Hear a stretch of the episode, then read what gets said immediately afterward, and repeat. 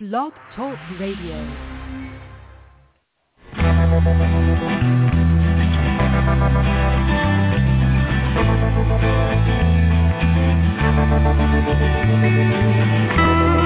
stroll through the pictures,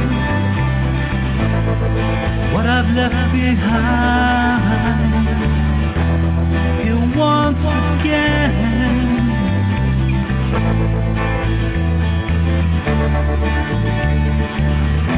I'm locked up in memories. They all intertwine. The memories in, in my mind. I know tomorrow, cause that dawn will come. Good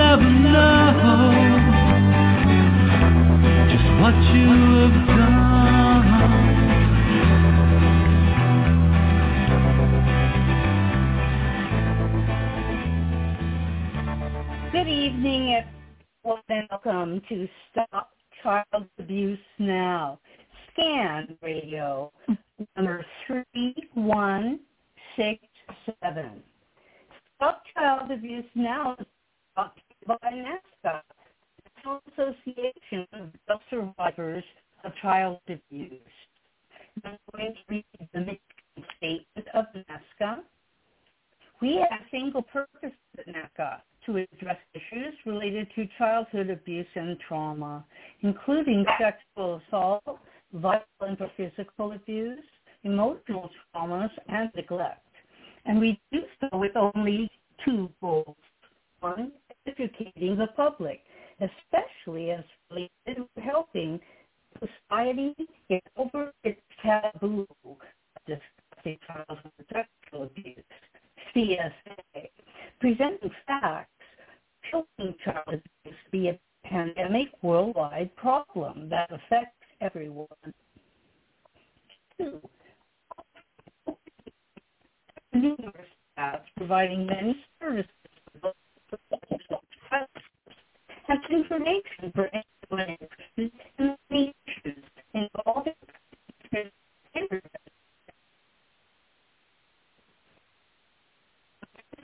Thursday, we have a Q&A call-in discussion on this radio show with a survivor professional. Using an open professional co-host who feels the by you, the listener. And the way that you your topic plus is on the radio. Call us at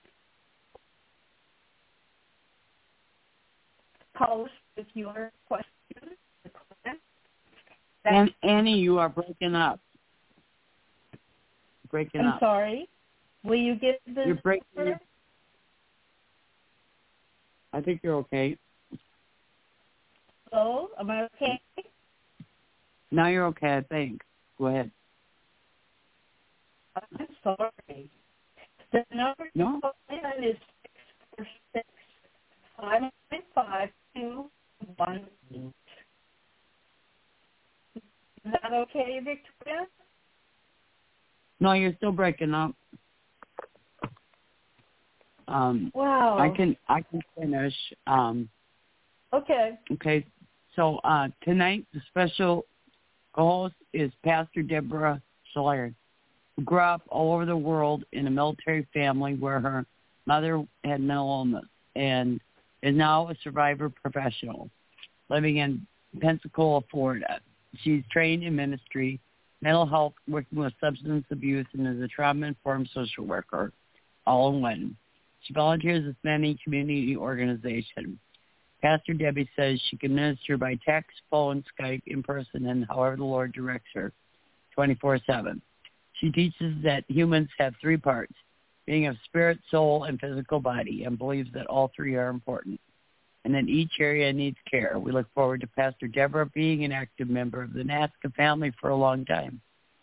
On these episodes, we welcome various co-hosts, survivor professionals will assist in fielding questions in these episodes. I'm sorry, and lead a variety of topics suggested by our call-in participants. Their trauma-informed perspectives as survivor professionals will help them guide discussions on the issues of childhood abuse, trauma, and healthy human sexuality. That springs forth from questions and topics brought to you by our listeners. Everyone's invited to engage on tonight's show. Please visit the NAASCA.org website. And again, we're on scan number uh, 3167. That means that's how many episodes we have archived after tonight. So welcome, Pastor Deborah. You've been with us many times, so I'll turn the show over to you. Thank you. Hello, Annie and Victoria, and anybody else that might be on the line or listening. Uh, I hope everybody's doing good and um, got through another month. Of course, I come on once a month. And um, I'm open to any topics that anybody has or any questions about mental health or uh, spiritual healing or healing in general. I like to always pick that topic because the abuse has already happened unless uh, some people are still in sort of domestic violence or adult abuse. But healing is a topic that uh, is real important. So I'll just leave it that. I'm glad to be here and turn it back over to you, Miss Victoria. Annie's voice was cracking up. I couldn't hear it much at all. And um, so if you want to go ahead and see if there's anybody else on the line or if you have a question. Yeah, right now, right now it's the three of us. So. Okay. Um.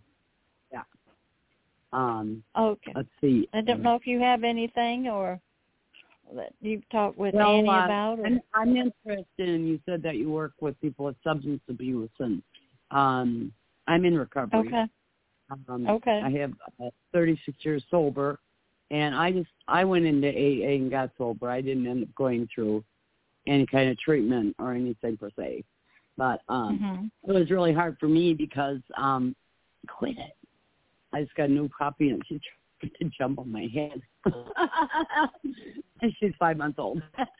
but anyway, um, um, I've noticed there's a lot of people in um, AA and other places that that are survivors of abuse, and a lot of them, when I speak, you know, they say, "Well, I couldn't get sober because nobody's talking about this abuse stuff," and uh, and it's it's hard for them to heal because it just seems to be focused on the one thing.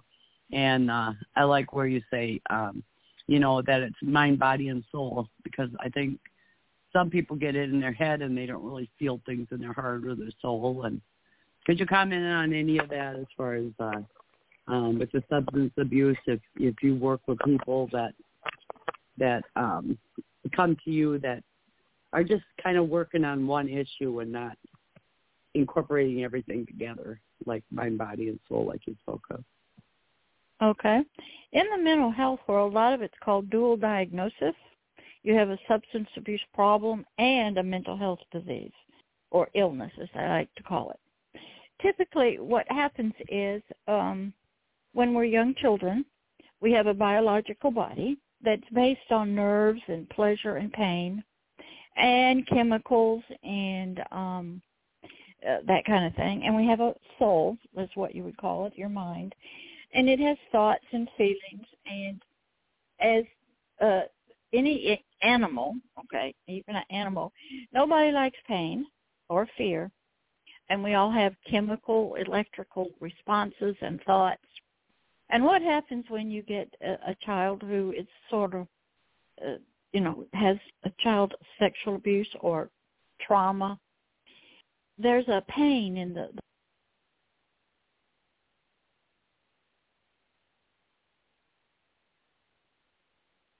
Now we lost you too, uh, Pastor Deborah.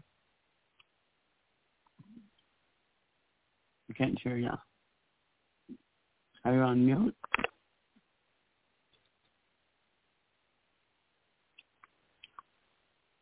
Annie, are you still there?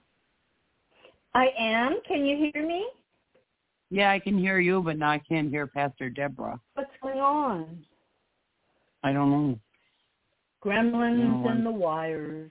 I don't think they're even have Yeah, wires exactly. anymore, do they? I really don't even know what they have. oh, it says her, her phone dropped, so. Oh, yeah, call. she might call us. She probably call us back. Yeah. Yeah, yeah she probably just lost service mm-hmm. or something. Yeah. Mm-hmm. There she is. Okay. Okay. I think what I think what happened I think somebody mutes me because I can hear both of you, and then I just hang up and call back, and then so. Can you hear me now? Yeah, now we can hear you, yes. but you weren't on mute. I was looking at the, the studio and I didn't see okay. you on mute. I don't okay. know if something happened with the mic. Okay. Okay. So what happens is substance abuse is a way of us personally trying to find peace from some hurts, wounds, fear, rejection, and our physical body is made up of chemicals. So when you put drugs, alcohol, food into it, it changes the body's chemical balance. Uh, and you know, alcohol is made up of sugar, and it's also got the alcohol content, so it actually kills and deadens uh, brain cells and nerves. So it is our way, we'll say, a self uh, healing for uh, to try to find peace then what happens is the biological body and the brain, our thoughts, become addicted that we like that peace from whatever we took. And um, so we want to keep doing it. And then what happens is we become where we have to have it in order to feel somewhat normal. And that's when the, you know, the abuse comes in and then it also the the drugs are changing the biochemistry the nerves it's changing the brain cells the neurons everything's getting changed and um we it's our way of seeking some sort of relief from our thoughts we're not having you know say the physical pains uh, we'll say from we'll say sexual abuse but it's the thoughts. We want to sleep. We want to be at peace. We want to be happy. Can you guys still hear me? Yeah, we can still hear you. Yep. Okay. Yep. So the alcohol and the drugs or the food, they're all drugs, is a way of, of having that peace. You can also be addicted to gambling, the possibility of winning and getting happy when your life is dull. Yeah. So it's our way of sort of for a lot of that stuff too, like the shopping and things. Yeah, yeah, yeah. It's our way of self-medication, trying to care for ourselves. Uh, sometimes, like uh, you may have had a parent who was an alcoholic, okay, and you didn't, be, and you saw that, or a cigarette smoker, and you go, "I'm not ever going to do that," so you don't. But you become addicted to something else and some in spiritual work, there's a family, we'll say curse going on. Things are passed down through the families, genetics. It's just that you made a conscious thought maybe not to do drugs. This one lady I knew, her father was an alcoholic, and so she made a conscious effort not to do alcohol. But she became a shopping addict. And because the shopping with the credit cards made her happy made her feel peaceful and made her feel in control. And uh, so she just took it in a different direction.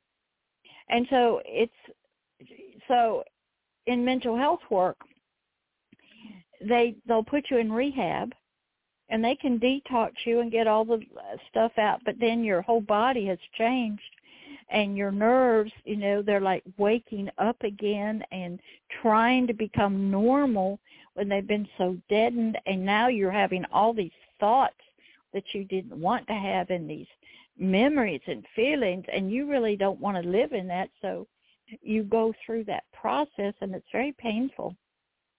And uh you know facing the agony of what happened and not only that now you have physical issues because of the drugs and alcohol or the food or whatever or the shopping or gambling, you know, sex is also an addiction and everything.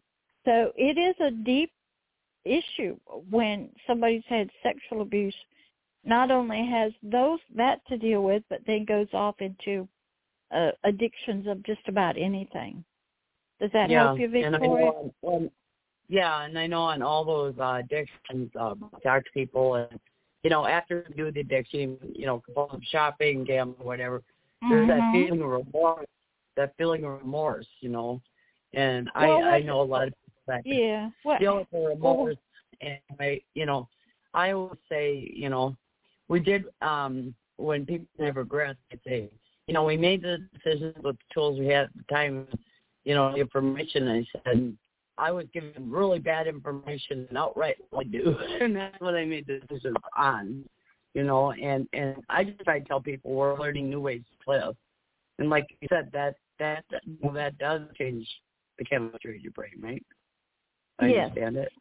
Yes, and what happens is, you know, when we're children, as you know, we're small little creatures, sort of, and our brain is small, but it's growing and it um, it's developing and getting larger, and it's developing neurons and everything that's supposed to be working, and you know, you're having auditory and visual coming in, and your all your whole body and your hands, everything, your ears, everything, your five senses so if through child abuse that gets dis- uh, disturbed, the normal growth, okay, and things get thrown off the way they're supposed to, and they get overwhelmed, typically what happens, fear has cortisol and hormones and in sexual abuse and uh, other kinds of things that happen. So uh, what happens is we know the physical body will heal it's the mental part, which in our society, they don't want to call you with a mental illness. And you can hear it now on television, somebody who's a school shooter, he doesn't have a mental illness. He just has some mental issues or mental confusion.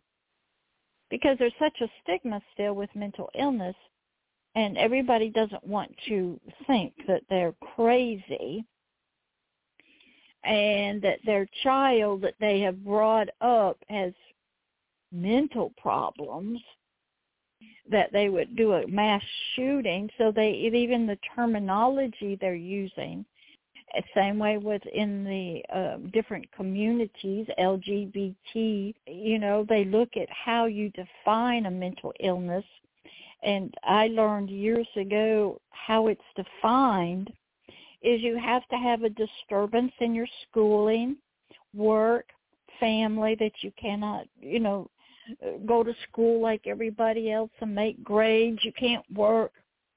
And uh the homosexuals back in maybe the 70s or 80s went into court and they challenged the psychiatrists and said, according to your definitions, of what somebody's what you're looking for when you're diagnosing them and asking them questions they have to meet certain criteria. And we don't meet your criteria. We're we're in a uh, in a same sex relationship been there 20 30 years uh we're raising children we are working we are good citizens we don't do you know drugs and alcohol uh, we're holding down a job, we vote, we haven't been to jail. Therefore, according to your criteria, we're not mentally ill, so you need to take it out of the DSM. And they did. So they declassified hom- uh, homosexuality as a, uh, no longer a mental disease. And uh, so there's a lot of terminology that goes on. So the person who's been sexually abused as a child is dealing with a lot of pain and things that they don't understand and it, fear and so they seek um anything okay that will make them feel comforted uh, they'll see teddy bears they'll suck their thumbs they'll get off into food because you know it changes it's a drug and then when they get introduced maybe to alcohol or marijuana smoking nowadays and stuff like that or uh, other things or maybe they just want to play and stay and be a child and not be responsible. Uh, it's sort of a way of self-medication. They're trying to fix a problem that they don't know what to do with. They're trying to find peace, and they're trying to find some kind of calmness through their thoughts, and alcohol and drugs works for a little bit of time. Right. But then you have and then the, when it, okay. well, it doesn't. yeah. Well, it does for the moment. You know, it's what I tell um heroin addicts Uh-huh. and even okay is their first shot of heroin up their arm is powerful and they are seeking that every single time but they can't Mhm. reproduce it and it's Right. the same way with the sexual orgasm It is Uh-huh. so peaceful okay and you just go into the most peaceful biological okay and mental rest and uh, state, then after a little while that wears off and all the nerves are, you know, screaming and your thoughts are screaming, so you go after that again. And you're seeking the peace that your body, your nerves are looking for and your your whole chemical electrical system is seeking and you're looking for a peaceful, restful place for your thoughts and your uh you know fear and stuff. So everybody chooses different things to get that. And so in the mental health world we didn't study a lot about substance abuse at first. That was always off over in another category. Uh it really wasn't a mental illness. It Right. wasn't like depression or anxiety or bro it, it was off over there. You didn't even need to have a master's level counselor dealing with it okay? Because you know the um aa had gotten started. Great movie. There's a lot of good movies out there about aa how it got started with alcohol. But it didn't really catch on with the drugs and then slowly what happened was people from non-Christian, because AA was Christian in its beginnings, uh, just wanted uh, a higher power, and um, which could have meant Right. anything. But right. Because it's AA began- a lot of people couldn't get sober um, being a just Christian. Okay, so I mean that's how it got started. Okay, but then what happened was I used to volunteer back in I don't know high school or college, and the drug rehab programs were run by ex-drug addicts. There wasn't a licensed counselor or social worker or nobody. It was all run by drug addicts who had Right. been reformed through AA, and it was Yep. a live-in program and you had group support and basically you had AA people in there. and it worked. And people got recovered and then you had um what got going uh, was the Young Men's Christian Association, the the Y the Y, the YMCA and the women's and that would take in drug addicts and they would stay there and get Christian work. and it worked. And so you didn't really have the mental health field, wasn't really into rehab tech, uh, treatment centers. They didn't really have social workers. they hired ex-druggies. They didn't even need to have a, a degree because they had Mhm. been through AA for 20 years. Yeah. And it was, Yeah. pre- and that's how it got started. I remember that. And so if you had never been a drug addict, you didn't fit, you weren't a part of that group. And it's it's changed over the years. Now you have most excellent way Well- and there's other things. AA, Alcoholics Anonymous is still run by alcoholics, and NA is run by uh, drug addicts. And uh, Mhm. it, it doesn't matter how much sobriety you have. If um, I think it's six months where you can lead a group, but um, Mhm. it it it's not run by pro- professionals at all. Um, We do um, like NAASCA runs by the traditions, and we don't um, in, in uh, AA and NA, which I I go to both. AA now you could come in and talk about drugs. But I also want to mention there's also Al-Anon, which is Yes. for family and friends of alcoholics and drug addicts. And Mhm, uh, yeah, I I volunteered with there. them. Yeah, I've had 40 years with them. And people uh, don't okay, real people don't realize, and they don't even nowadays, that Mhm. we're not, uh, an individual. It's not an island. They have family members, children, grandchildren, aunts, uncles, Yep. and everybody is affected in the okay, and the community is affected. Mm-hmm. And a lot of in like I said now, when I started in mental health counseling, that was a different that was over in another area you didn't get much about that with your masters you got medicine psychiatry uh, diagnosing uh, Mhm. treatment. You got um the psychiatric stuff because that's what the psychiatrist you know they Mhm. were working in. And drug uh, abuse was over there somewhere with dr- ex-drug addicts. And you went to the support groups and that was about how much you know it just wasn't in the mental health world Right. then slowly Right. they started bringing in the dual diagnosis and the mental health counselors had to get some training and and you Mhm. would do it say oh not only are you not you got an issue with opioids or Yeah. you're uh, taking sleeping pills but you also are depressed so they would start doing dual diagnosing of their Right. case their clients and then what happened is the therapist started having to get some certifications you know uh, more about and take some things more about substance abuse and how that intertwines with many of the psychiatric disorders so Sure. it was that was how it was years and years ago i don't know what it is now Well, there's AA and there's Al-Anon and stuff. Now, Mm. if you're an alcoholic or drug addict and you go to treatment, treatment is different than AA and NA. Treatment is Mhm. run by professionals, and Yes. they're trained, and it it uh, uses a kind of a different model. And they were realizing in there, just as you said, um, that that that not only were people dealing with drugs and alcohol, but all of a sudden this emotional stuff started coming out. So then Mhm. that point on the other end too, where they went, wait a minute, we need you know some uh, psychiatric help for these people as well. And I think it is really great because a lot of people went into treatment and they said, okay, they got me off drugs and alcohol, but I can't live, you know, because I'm Mhm. having so many problems, you know, and, Well- and they always say, hey, living life on life's terms.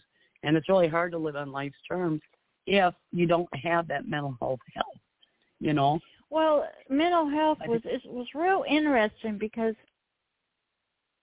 the- the whole mental health uh, area was really the way the psychiatrist looked at you know they were medical doctors first. So they understood uh, illnesses and diseases from a medical viewpoint. And then these psychiatrists said yeah well some of these people they got some uh, brain tumors.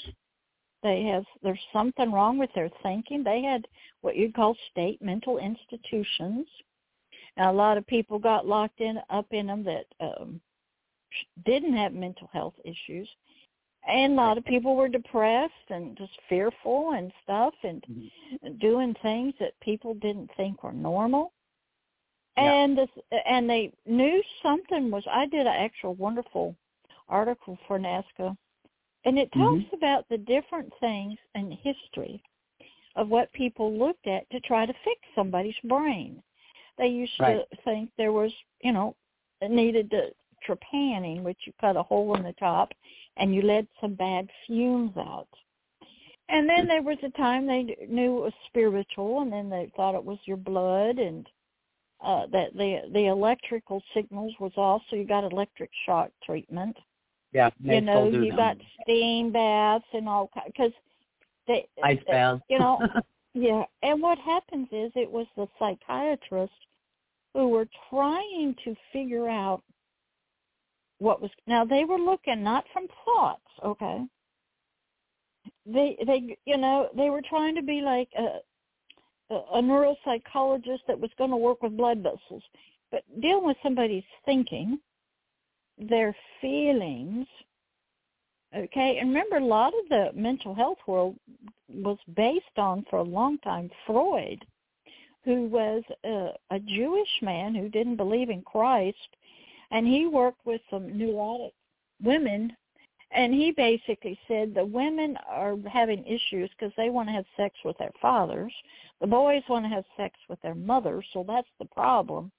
And he grew up in mm. a time when there was a lot of things, and that is where a mm-hmm. lot of your psychiatric mental health stuff. And then there, then throughout the years, you had like B.F. Skinner, and he believed you're nothing but an animal, and you can be trained, and you can have your thoughts and behaviors. We're going to train you with pain or pleasure and you got Carl Skinner, I think, and Carl Rogers, and he was a talking therapist. We can talk it out. So mental health has gone through many different people and many different philosophies to what's wrong, how to fix it, and what the you know uh, different uh, sources are. But they hmm. basically were dealing with if you did not have a brain tumor or a brain concussion, you know, something medical like mm-hmm. that, you're they're dealing with your conditioning for your behaviors, mm-hmm. uh, which comes through childhood rewards and punishment. They're coming through your uh, thoughts, how you think out of a problem, and then I you learn that a lot of people how they think about themselves, the world, the family, is based on the family's culture childhood development. I mean, if you just leave a you know, a baby alone and you neglect them, the brain is going to grow, but it will, you know, there's a lot that it does not get because it's not interacting. You get right. some child development when you're learning to be a mental health counselor. Mm-hmm. And so what happens is after the abuse occurs, throw in addictions to anything, okay? and um because everything in the brain is neuroelectrical. Of course, you do have some tissue in there, and it can get tangled, which we know, like now with Alzheimer's, there's plaques and things aren't growing. You can get concussions and brain bleeds, so you can have some actual issues because of biological issues. But when it comes down to your feelings and your thoughts, your memories, that's a whole nother ball game. And mental health, their philosophy is if we can just get you to talk about it, maybe cry, retrieve some memories, you'll feel better when you leave the office. And after you pay us fifty, sixty dollars an hour, and uh, now you're feeling better, go home. And if you anything really bothers you, they would tell you and you feel like you want to kill yourself, go to the hospital. Okay. And they're not there with you long term. And, you know, they're not there. You can't call your therapist 24 hours a day. And, you know, a lot of the therapists really didn't do support groups. They were just an individual in an office. And, you know, they they didn't really do much with support groups. They you know that kind of thing. So it's a interesting, um, how do I say, dynamics and system mm-hmm. To help somebody who's been through childhood sexual abuse, the mental health mm-hmm. system. The addictions, you know, they're still out there with their recovery treatment programs and um that kind of thing. And you have lots of medications now from the psychiatrist for the brain, you know, and stuff. So it is a it's a very there uh, just a lot of people are trying to help let's say a child somebody's been abused in childhood. And yeah, my you know, grandfather was in a psychiatric ward, but he was a he was a violent alcoholic, you know. Um and and back then they did, you know, um separate, like you said, mental health from alcoholism and things. So um, I know there's a um, chapter in the big book that um, even um, the psychiatrist said you know, he's not sure what AA does, but um, it seems to help people. And uh, he would recommend, you know, that people go and talk to these guys. And they were like, you know, somebody helped me, so you know, I'm going to be there to help somebody else. And people tell me, oh, you've helped so many people, and I said, well, in, I'm not doing anything more than what people did for me, you know. Um, mm-hmm. And you know, for me, I kind of feel like uh, not that I owe people, but I'm grateful to help people because I'm grateful that I um, do have sobriety, that I do have recovery from abuse, and you know, I have been to the mental health system. I got people that ask me, you know, even today, still get shock treatment, so they'll ask me, think I should get shock treatments because they said they'll make, you know, bad memories go away. I said, well, the problem with shock treatments is it takes memories away, but it picks and chooses which memories it wants. So, you know, I have a lot of memory loss about my kids, you know, when they were growing up that I don't remember certain things that happened. And I still remember some of the abuse and some of it comes back and some of it doesn't. So it's also considered having brain damage, you know. Right. And and so yeah, so there are consequences, you know. Yeah, in in that. the mental in the mental health world, they are trying to say get rid of the memories. Okay, like shock treatment, some other stuff. What they used to do Mm-hmm. years and years ago is they do a lobotomy. Right. They'd stick something up your nose, and they'd Mm-hmm. sever the frontal cortex of the brain, so you had no feelings at all. Okay, Mhm. you just didn't respond to anything, because, but that was done by doctors. So Mhm. they have tried throughout the many, I don't know, thousands of years to figure this Mhm. out. And then, you know, of course, you throw in your alcohol and your drugs. Mhm. And Yeah. you can get people off of that. We can detox you, put you in the hospital. We can get everything Mhm. out of your system, start giving you vitamins, good food, and the- okay, and the the repairing of the brain and nerves and stuff can start happening. But now you got them Mhm. thoughts and the memories and stuff. And the psychiatrist world, the medical world has claimed that's their area. Okay? Mhm. And that is some sort of illness slash disease. Okay? Because you go to a doctor when you have a disease, a disease, and an illness. Okay? So it's very interesting. There's Yeah. taking orders. There's different systems.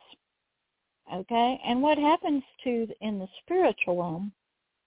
Back uh, in the uh, when I went, oh, I guess maybe early '90s, in the state of Florida, a lot of people would go to their pastors or their imams and try to get some counseling for some issues. The problem is, uh, the pastors would say, "Okay, we'll set up a, a counseling meeting." Well, the local the state psychologist in the state of Florida didn't like that.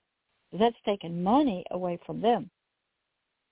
And so what they would do is they went and they got the laws changed in the state of Florida that they took the word counseling, made it a legal word that only those people who are licensed through the Medical Quality Assurance Department, social worker, mental health, psychologist, psych can use the word counseling and counsel anybody with depression, Mhm. Mhm. anxiety, suicide. Mm. Cause, and they Well, I know were people, there's people that go to their Huh? pastors, ministers, priests. There's still people that go to their pastors, ministers, and priests if if they have mental health Well, issues. what the pastors- can get help. well, Uh-huh. what the pastors had to learn to do for many years, they just referred them out, but referred them to a Christian therapist who became the priest, the pastor, the shepherd, the mental health Mhm. counselors. Because most pastors don't get any kind of training in mental health work or anything, but it was really money, control of the patient, and most pastors, you know, they're very ignorant about spiritual things and psychiatric things. And they can't do anything much but quote scriptures to you. And they maybe have never really volunteered with sexual abuse. They uh, some of them were as children sexually abused and had issues, and they didn't even work through their stuff. So they were dangerous people to have, um, you know, counseling these people. and um, it was also money oriented. And it's like we have people with a problem, and somebody wants to be the top dog and get the money, and be the ones to say what you can do, and that was the psychiatrist, and they ruled the medical world, the World Health Organization. When I got my license back in 1985, maybe 80, maybe 80, 1985 in Florida, it was under the Medical Quality Assurance Department of the state of Florida. That's where my license was. I was a medical person. Mm-hmm. I was qualified to professionally, legally diagnose a medical illness, a disease, right. and treat the disease. I was a medical person. And this is what the, the counselors wanted that designation. So we had mm-hmm. to have two years of supervision. They had to look at our charts, our files. We had to be watched in counseling by a licensed, uh, mine was under a licensed psychologist. Uh, then they had to, you had to take a state test and they asked you all these questions and I failed it a couple of times by one question. I'd go back you paid a lot of money. Then you had to carry about a million dollars worth of malpractice insurance. And this was all to be in private practice or even at that time get hired by hospitals or organizations as a licensed professional is what you were becoming. But you were in the pecking order and you were in the same, uh, you had to be very comfortable with psychiatrists and hospitals and psychiatric and medications. And mm-hmm. pastors just didn't get that and the poor people who you know say adults uh they didn't understand the world that they were trying to get help from. They didn't understand what the problems are. They're the ones with the addictions and the memory and the stuff. And then if you went to a different university you may have chosen to help children but not adults or you may have focused more on a different area and um than uh, just the average private practice. And so it's a intricate world of diagnosing, treating, healing. But basically the psychiatrist, their philosophy is if we can get some medication to you, we're probably not going to change, you know, we'll just drug you up some more. They don't, they do, I think electric shock treatment and stuff not as much as they used to, but they still do. Oh, they do. And, and I read one book, and it, it talked about um the money that these psychiatrists make because you know it doesn't even take that long to do a shock treatment, and they usually have you have a series of them. And uh, this this book was called Toxic Psychiatry, and uh-huh. it said, um, you know, one one of the problems with it, like is what I did, it picks and chooses what it wants to take and uh but they just you know, I remember going down there in a wheelchair, coming back in the wheelchair, and I was a heavy smoker. And I get back up to the unit, and this gal says, "Hey, you want to go have a cigarette?" And I said, "I smoke." You know, and yeah. it took me two, three days to get out of it, and I started having some yeah. memories again. Well, there's sure, and yeah, gave me another yeah. shock treatment. So what I did well, is I started uh-huh. remembering stuff, and I would I had a notebook by my bed, and I told them after I go to shock treatment, I want you to tell me go look at that notebook. And what I had written in there was my name, my kid's name, my address, my husband's name, just basic information that when I got back from the shock treatments, I could not remember. I had one gal that was a friend of mine that had three girls, and she did not even remember having one of the girls. And this was before Photoshop. She was convinced they just put this other girl's picture in all the family pictures because she did not remember even having that child. And and so it it can really you know really screw you up but that it talks about the amount of money these doctors make just just by signing people up. And the only requirement for shock treatments is um long term depression.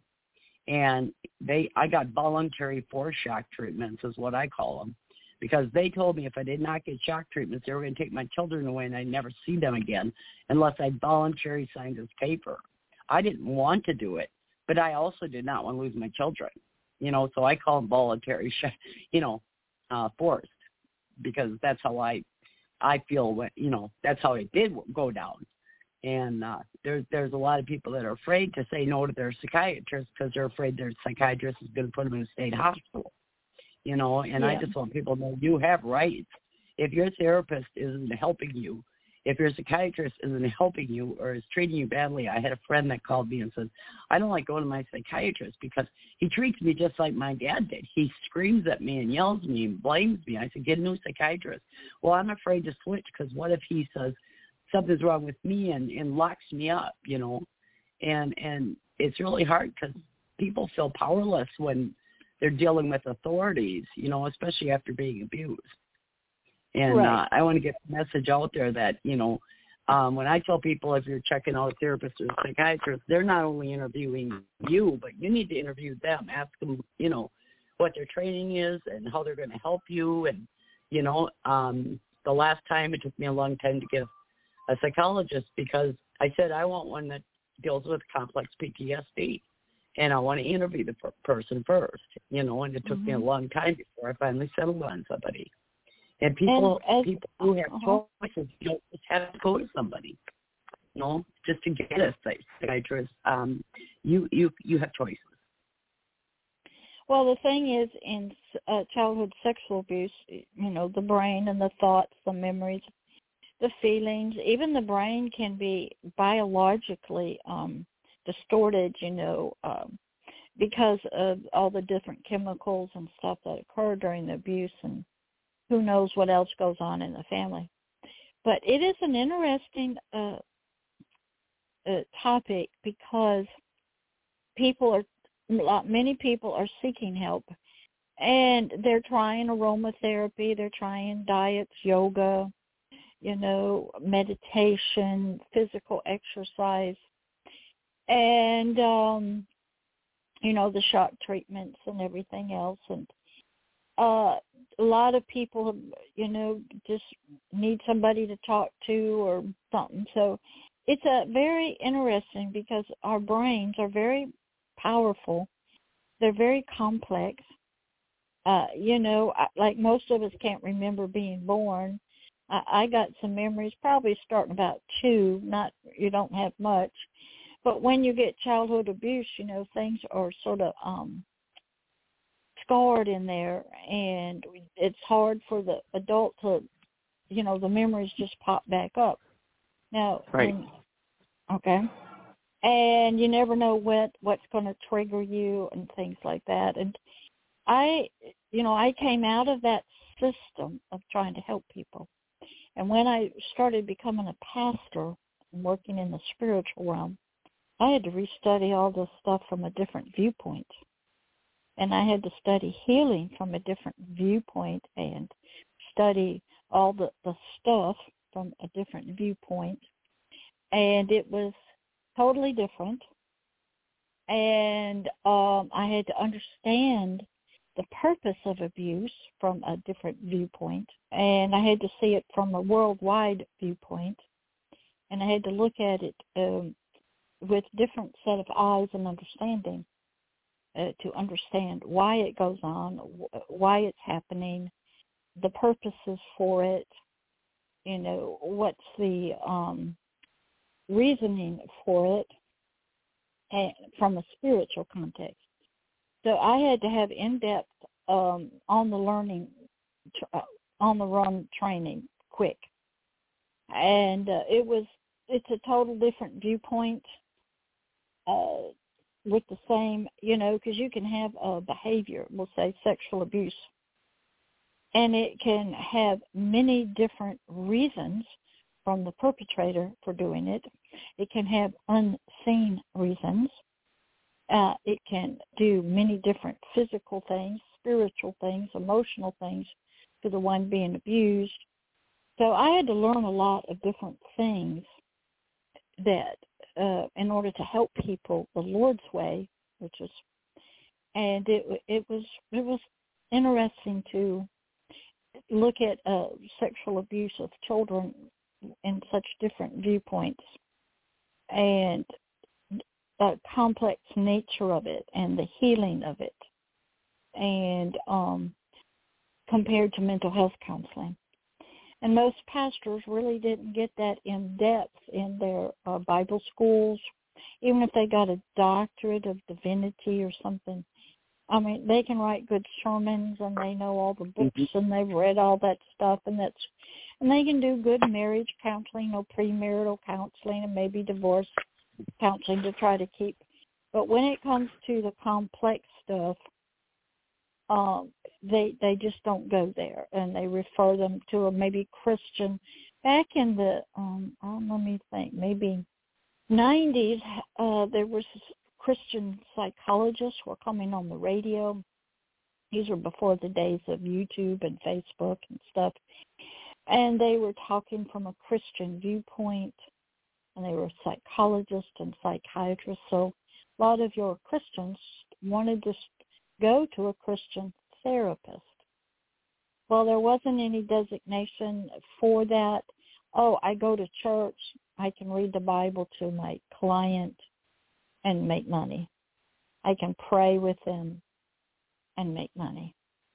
And the client will think they're getting a christian because i got the bible sitting in my room. People went through that. But you were still dealing with that was like a veneer over medical information and so the Christians went through that. I don't know what the Muslims do. They might go to their imam and the Buddhist and that. So very interesting. And um I had to really you know, I had a good understanding of the mental health way of helping people and how it was viewed by society and, you know, doctors and hospitals and treatment facilities and had to understand medicine and how to diagnose and all of that stuff and therapy and emergency rooms and so I had a okay, good you understanding. that that you do you do help um, people. It's a twenty four seven. So before we get too far, can um, you let people know how that uh, they can contact you? Yeah, they can contact me by my phone number. And I'm on LinkedIn, and I do a lot on LinkedIn, and I do things by email.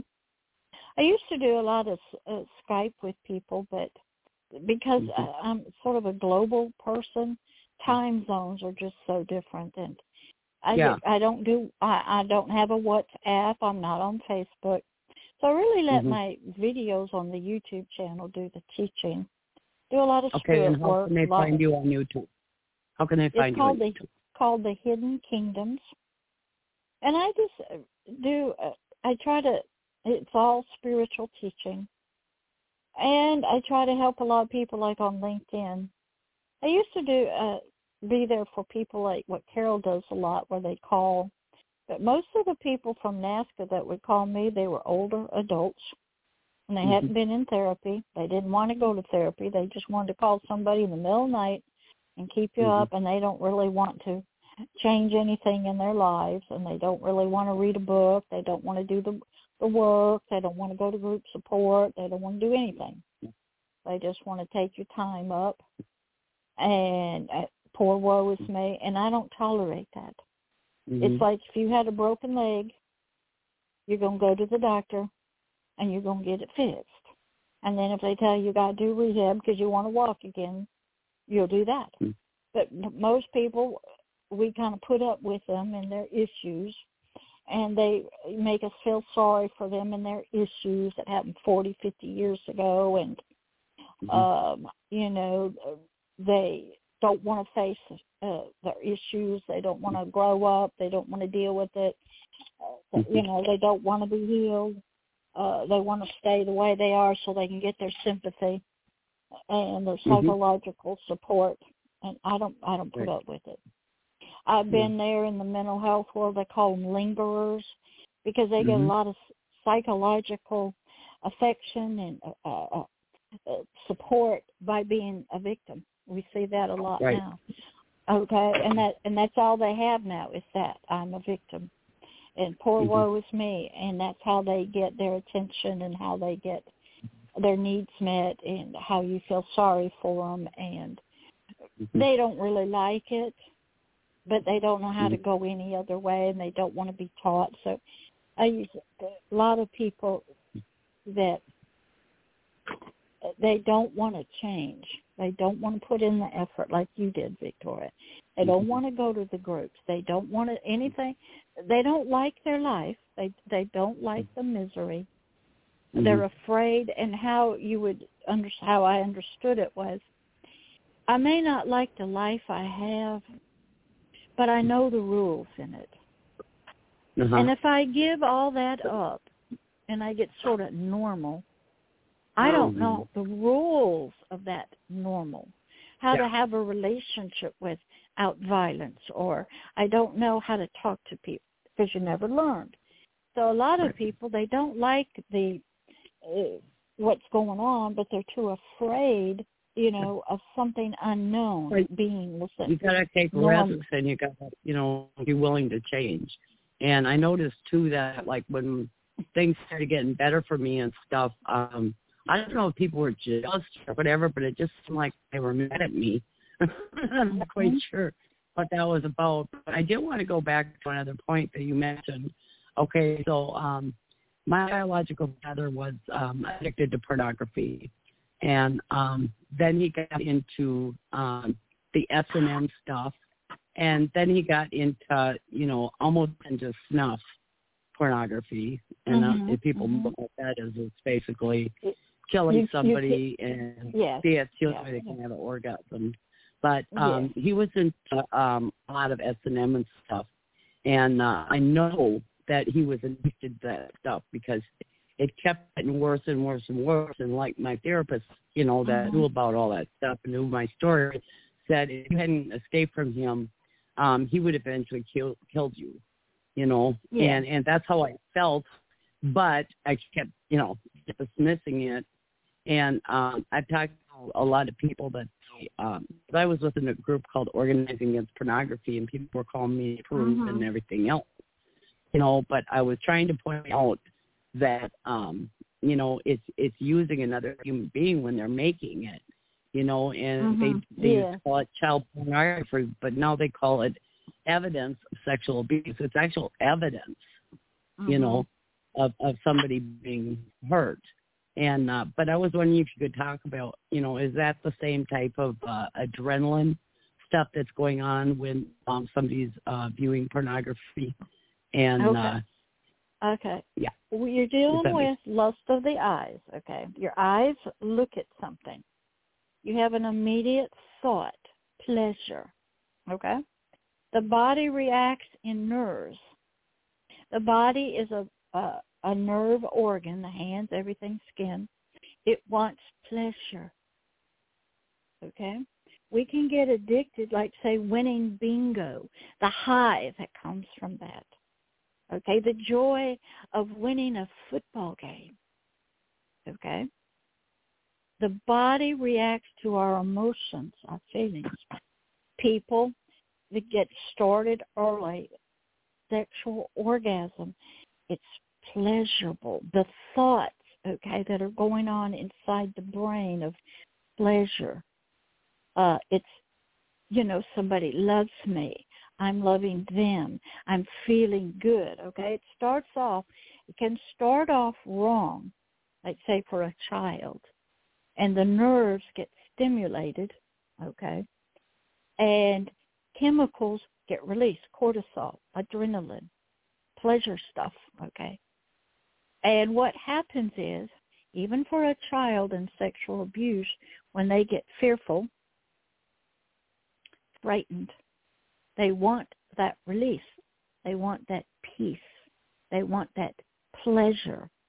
So pornography, dealing with the eyes, and I had to learn, they don't teach this, okay, in mental health. I had to learn about the lust of the eyes. And I had to learn about your thoughts and how your eyes and your thoughts are connected and how that relates to the nerves in the body. And what is the what is the brain trying to do, the thoughts? Okay? Is it love? Is it peace? Is it connection? And it becomes an addiction to that feeling, which is okay. And so it's and it the you know typically uh some people uh they don't need pictures of children Why would children do it? Maybe that is what they grew up seeing in their family. Also, okay, and so what is trying to happen is spiritually. That's what I had to learn. There is an enemy to human beings. He is trying to pervert everything that's good and right. Mm-hmm. Okay? The sexual act between an adult male and adult female is made to create children, be in a, a monogamous relationship where you love and support each other. That was created by God. Right. Okay? Well, he was looking at pornography that that had to do with men and women, but it wasn't about Okay. it wasn't about It's- sexual. It was about power and control. You know what I mean? But the thing is Because that- uh-huh. Yeah. But what happens is they use the power and the control. It's basically, I did a video of this because a lot of people, men especially, feel if I cannot control you, even a child, okay, then I have nothing. I'm a nobody. I have, no, I can't control you, I have no power. So the enemy of humanity is trying to take our power away from us to get us to feel that way. Okay? So we will do things to seek that power from innocent, weak stuff. You hear about people why they kick dogs. Okay? It's and I had to study all of this. and and in helping people the Lord's way, I had to know the most horriblest stuff anybody, a human, could do to another person. And I had to love that person, knowing what they've Mm. done. And I Right. had to know that God loved them. And I had to know why it was done to them and why they did what they did and who was behind it and what was the spiritual purposes and how did this mess up them how did this form the multiple personalities, the disassociation? What was the reason for this? Then I had to study the spiritual stuff that was really beyond mental health understanding. I didn't talk to anybody when I'm getting trained and educated. I didn't believe most of the stuff I was learning, but I knew it was true. I had to see it outside of the Mhm. mental health world. I had to understand why people did what they did to children, to animals, Yeah. why they would do what they did, what they okay, what was happening, in order to provide the answers. And it was, and I, it, mental health world and understanding is limited. Okay, they don't believe. I even went. I was dealing with Satanists and witches and stuff. I went to a mental health training by a psychiatrist, and they just believe it. It's not real. It's just some adolescent kids doing some fun stuff. Oh, I'm going, okay. So I didn't try to talk to him about the spiritual world. as learned and studied and grew.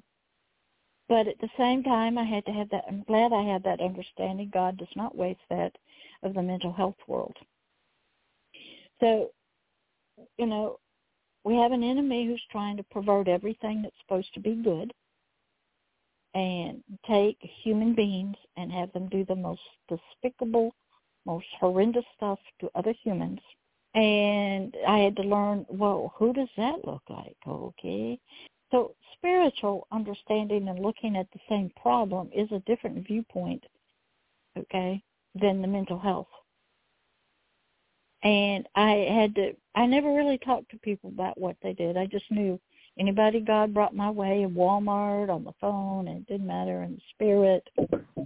Okay, I didn't ask them questions because I already Yeah. knew what they did. I knew Mhm. I knew the kind of life God would tell me, the kind of life they live, blah blah blah, and they got multiple personalities. Okay, no problem. I brought them in my home. I watched them, the person. Okay, uh, I've been shot at, poisoned, almost killed Mhm. with scissors by these people trying to help. Mhm.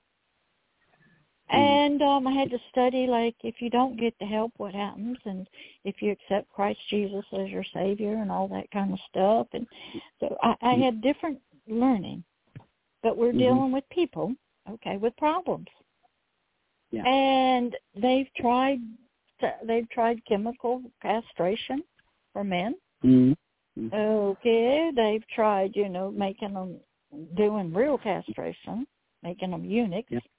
That doesn't Mhm. solve some problems. Okay, that just means they can't. They got pills and kind of all kinds of Mm. medications, so you can't get sexually aroused. If it's coming from power and control, and it also, you know, involves um doing abuse as well. So, then, Yes, you know, it, it what- does. It's, it- yeah.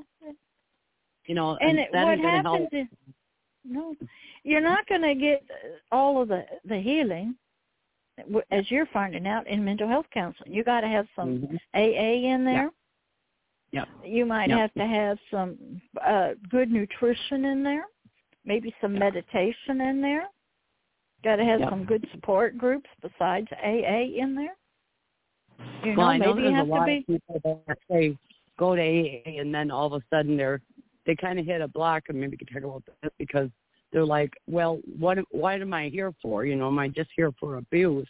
And to try to say that, you know, you are you are you are loved just the way you are, and you know you do have a purpose. And and a lot of people, I just say, you know, pray and just ask, you know, your higher power, God, whatever what is my purpose? And and just start paying attention to some signs that you get. Or you know like you said you know i was led in this direction or that direction.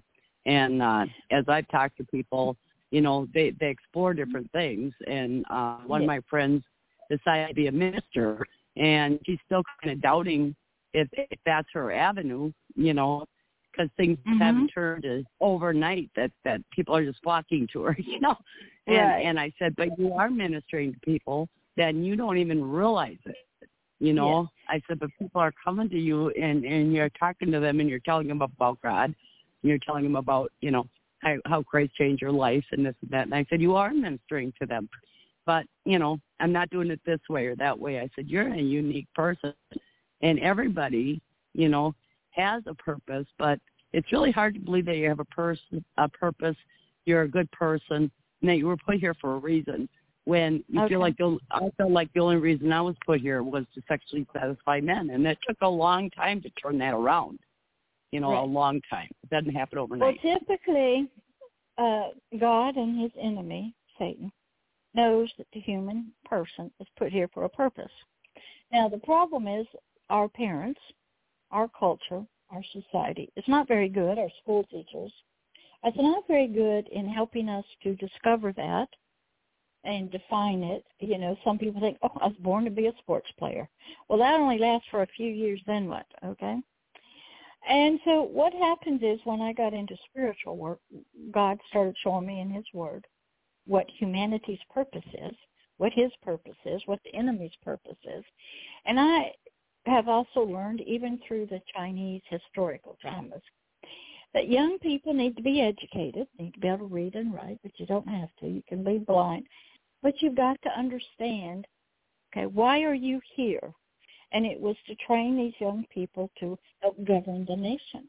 Okay, and um, a lot of people need to have a, we'll say, in the martial arts world, you call it a master. In uh, what call it normal world, you got to have a mama in your life, speaking into your life, saying, "Sweetie, you've got a purpose, and I'm going to help you discover it." And a lot of us do go to a therapist hoping probably you'll tell me, okay, what am I to do with all this mess? Okay. And my job as a mama is to tell you what God's purpose is for you. Now it may and and mine was help people. Okay. I started off and did mental health work for years. That wasn't the way I was supposed to do it. But I was helping people. And sometimes we'll start because we're getting no guidance, no leadership, no training. We're not getting mentored right. We're not getting a correct teacher. We're not submitted to somebody that's pouring some words and knowledge into us, okay, for us to hear God, to tell us. And sometimes we'll get off the path and he'll get us back on. Sometimes we'll think this is the way to do it and that door gets shut. Oh, well, I want to help people this way. Well, that door gets shut. And then sometimes, you know, some people are called to do, like I'm not called to give money for orphanages and all that stuff. but other people are. And some people are called and they do a great job. They have money. They know how to do the finances and they do excellent work and that's what they're anointed to do. Well, I'm called to teach and help the spirit grow up. So you have to be under somebody. You've got to be, typically, you know, we were under our parents, supposed to be, mother and father. So when the marriage is broken down and there's no mother or father there, we're already missing out. Because the men, they don't know what, what their purpose are. They don't know why they got big muscles, why they're taller than us, what they're supposed to do, because they didn't have a father. Oh, okay. To show them and tell them. They go to the gym and they get the big bodies, but what do they do with it? They don't know. They have no idea. And women don't know what they're supposed to do. They think the only way they'll get accepted now is go to work. Leave the kids and let somebody else raise them. But I want kids.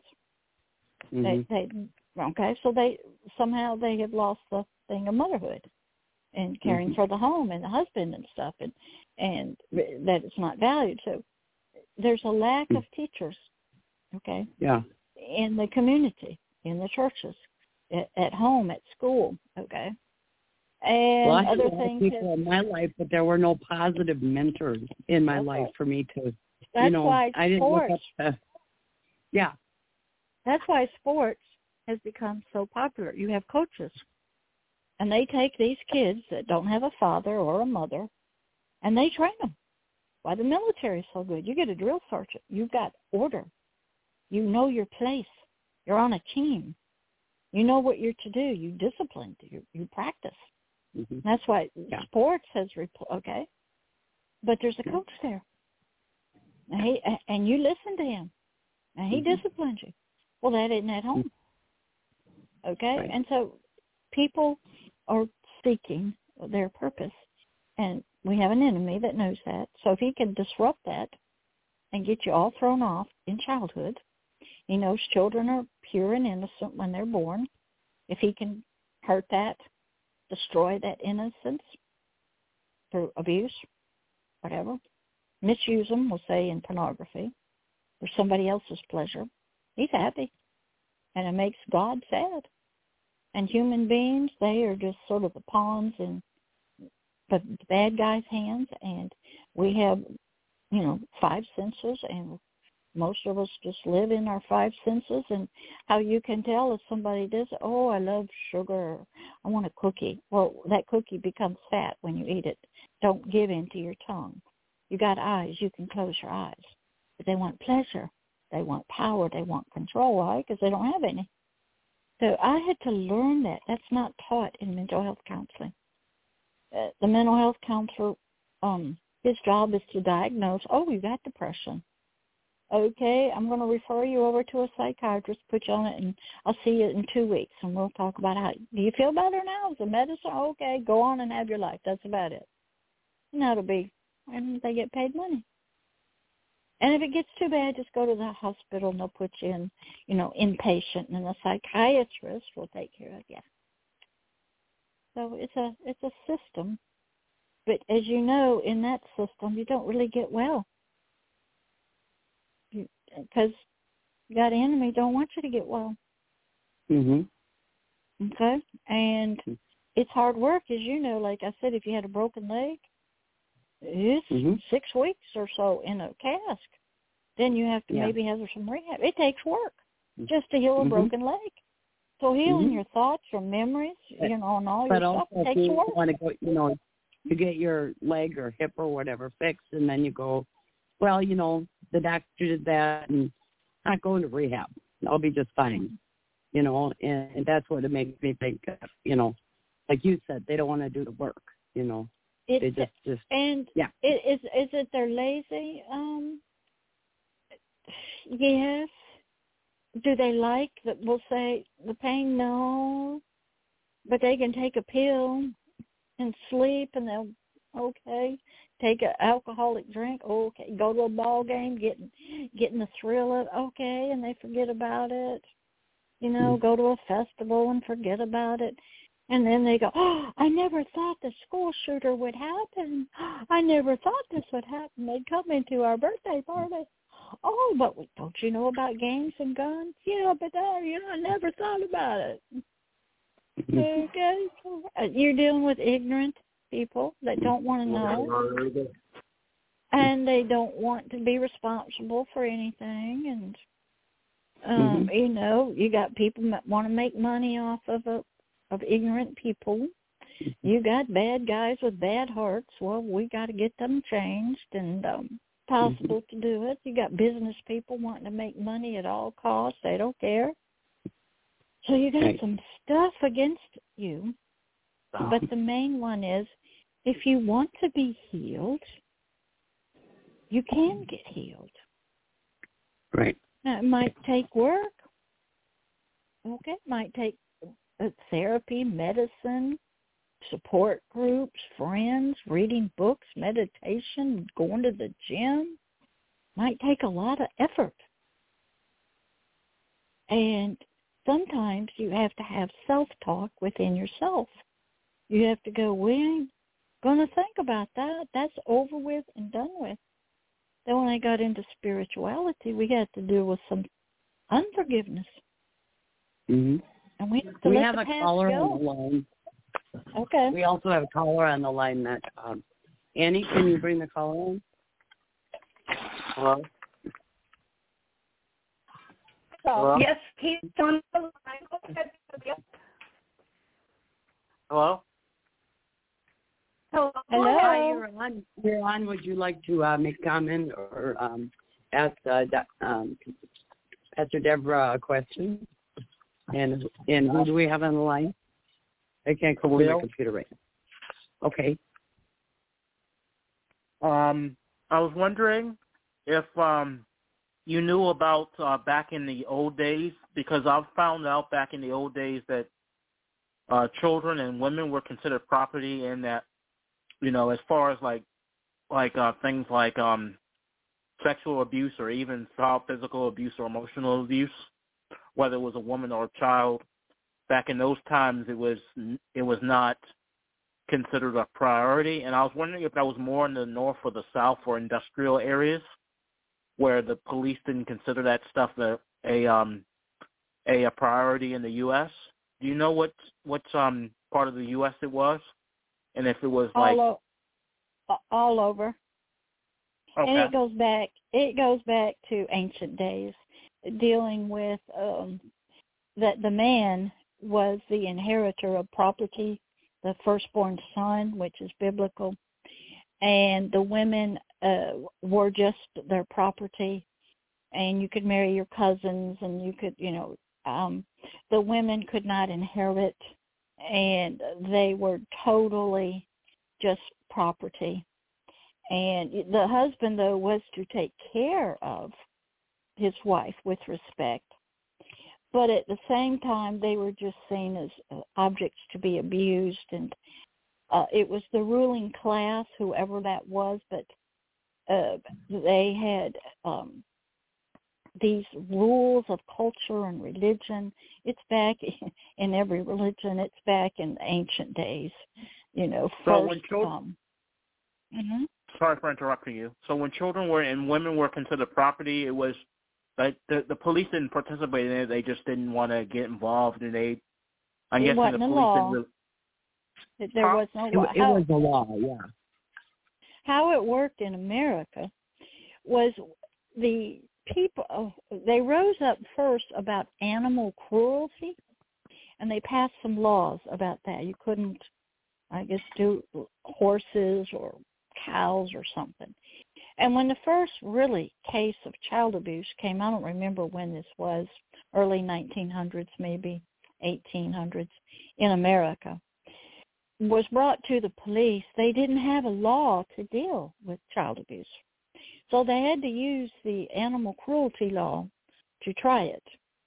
And it took a, a lot, you know, uh, as you know, women didn't have the right to vote for a long time because uh, that was the customs, the culture.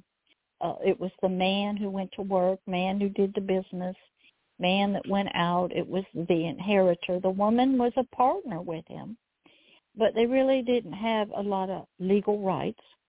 So child abuse came first through animal cruelty, and then people started realizing we need to have some laws. But uh, children and women, uh, even now, you know, they're just considered property, slaves in many cultures, many religions, and um, that's you can sell your kids to to get married at 10 years old if you need some money. That's no biggie. Uh, for most people, you're starving, you give them away. You know, a lot of orphans, and so a lot of it is culture, a lot of it is religion, and uh, Sorry for interrupting you.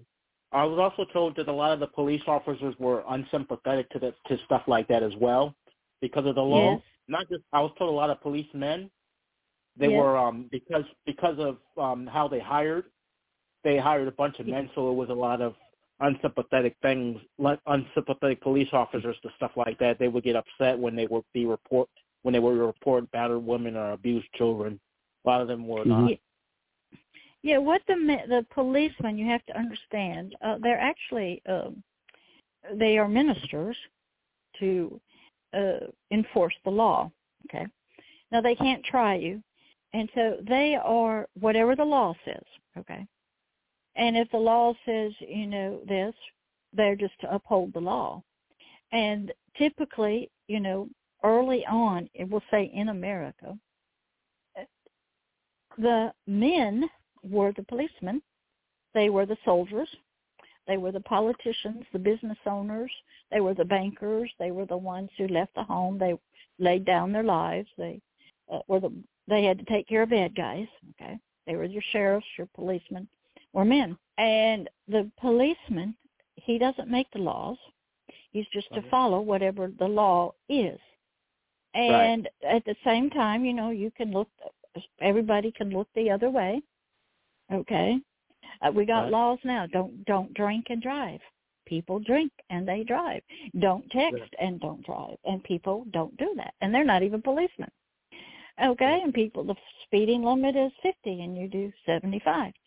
So the human heart can look the other way. But the policeman's job, everybody gets mad at them. Their job is to enforce. Okay. Now they don't try you, you know, they just arrest you and put you in jail. Right. That's all they can do. Okay, and they can go to court and give evidence, but they're not the ones who make the laws. That's your representatives in your states or your feds. They are not the uh, judge of the law. That's a judge, and then the lawyers who study the law. So the policemen are just sort of one part in a big wheel of the law. Right. And yes, they can look the other way. Uh, do they know what the law is? Okay, yes, okay, but a lot of them have been bought off. They have been bribed. They are there's bad cops. We see that, you know. They uh they there's a lot of money in the criminal world and they want to get a little bit of it and their lives are on the line. Uh, they go to try to serve something and they get shot. Yeah. Okay.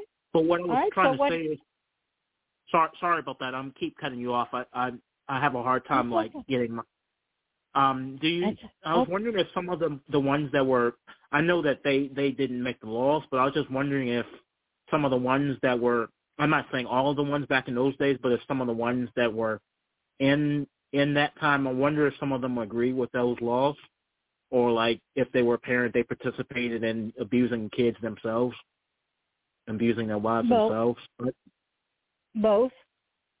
You're Okay. always going to have you're always going to have people both male and female, who will will say abide by the law, do good cops, and you're always Right. going to have bad cops.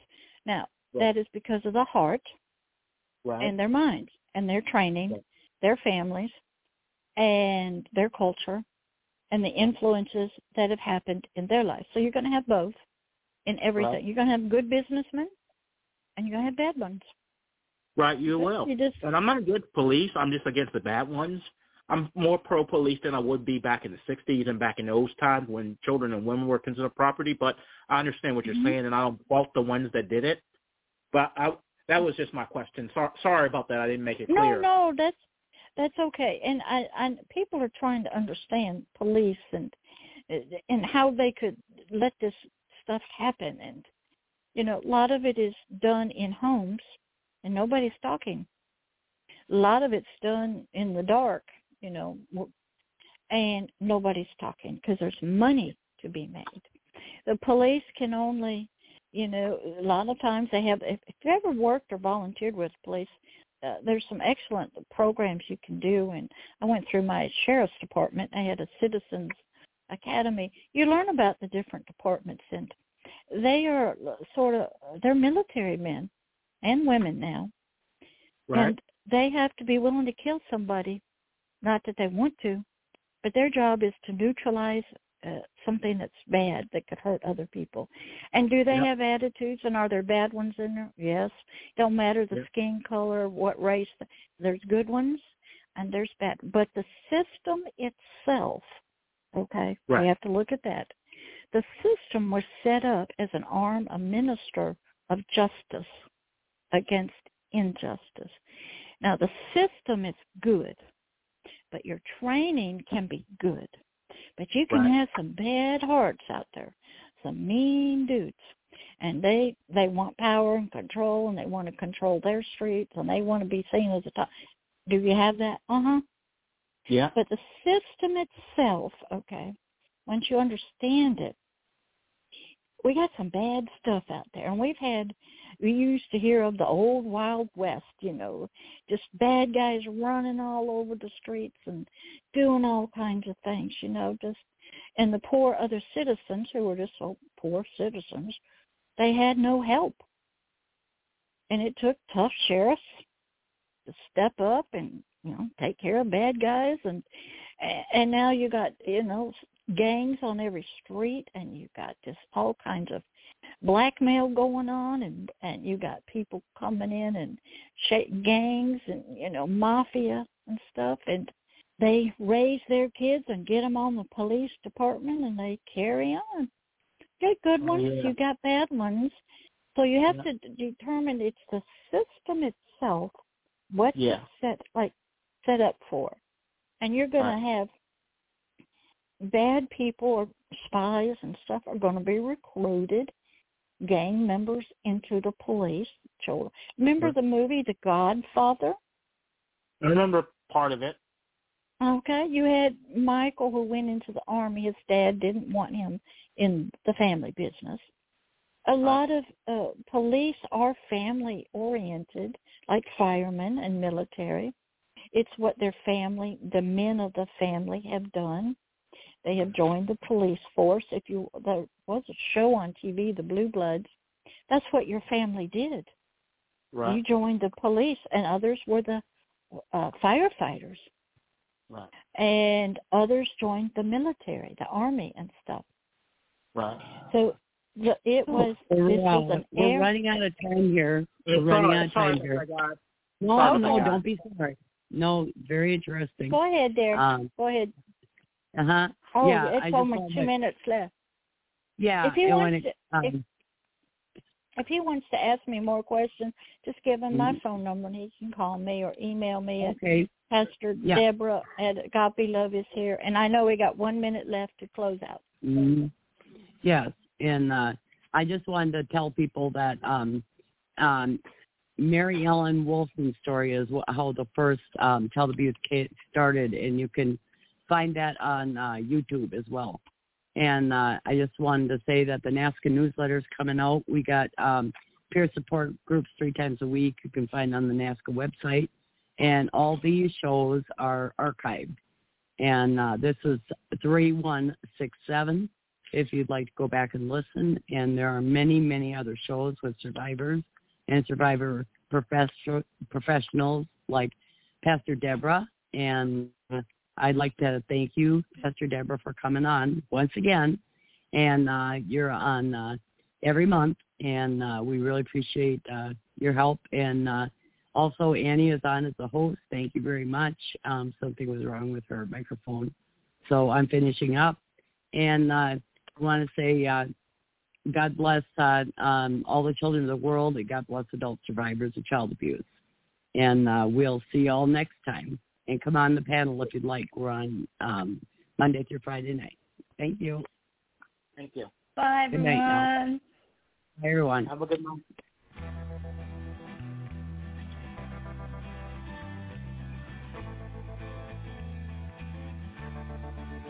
I think it's off.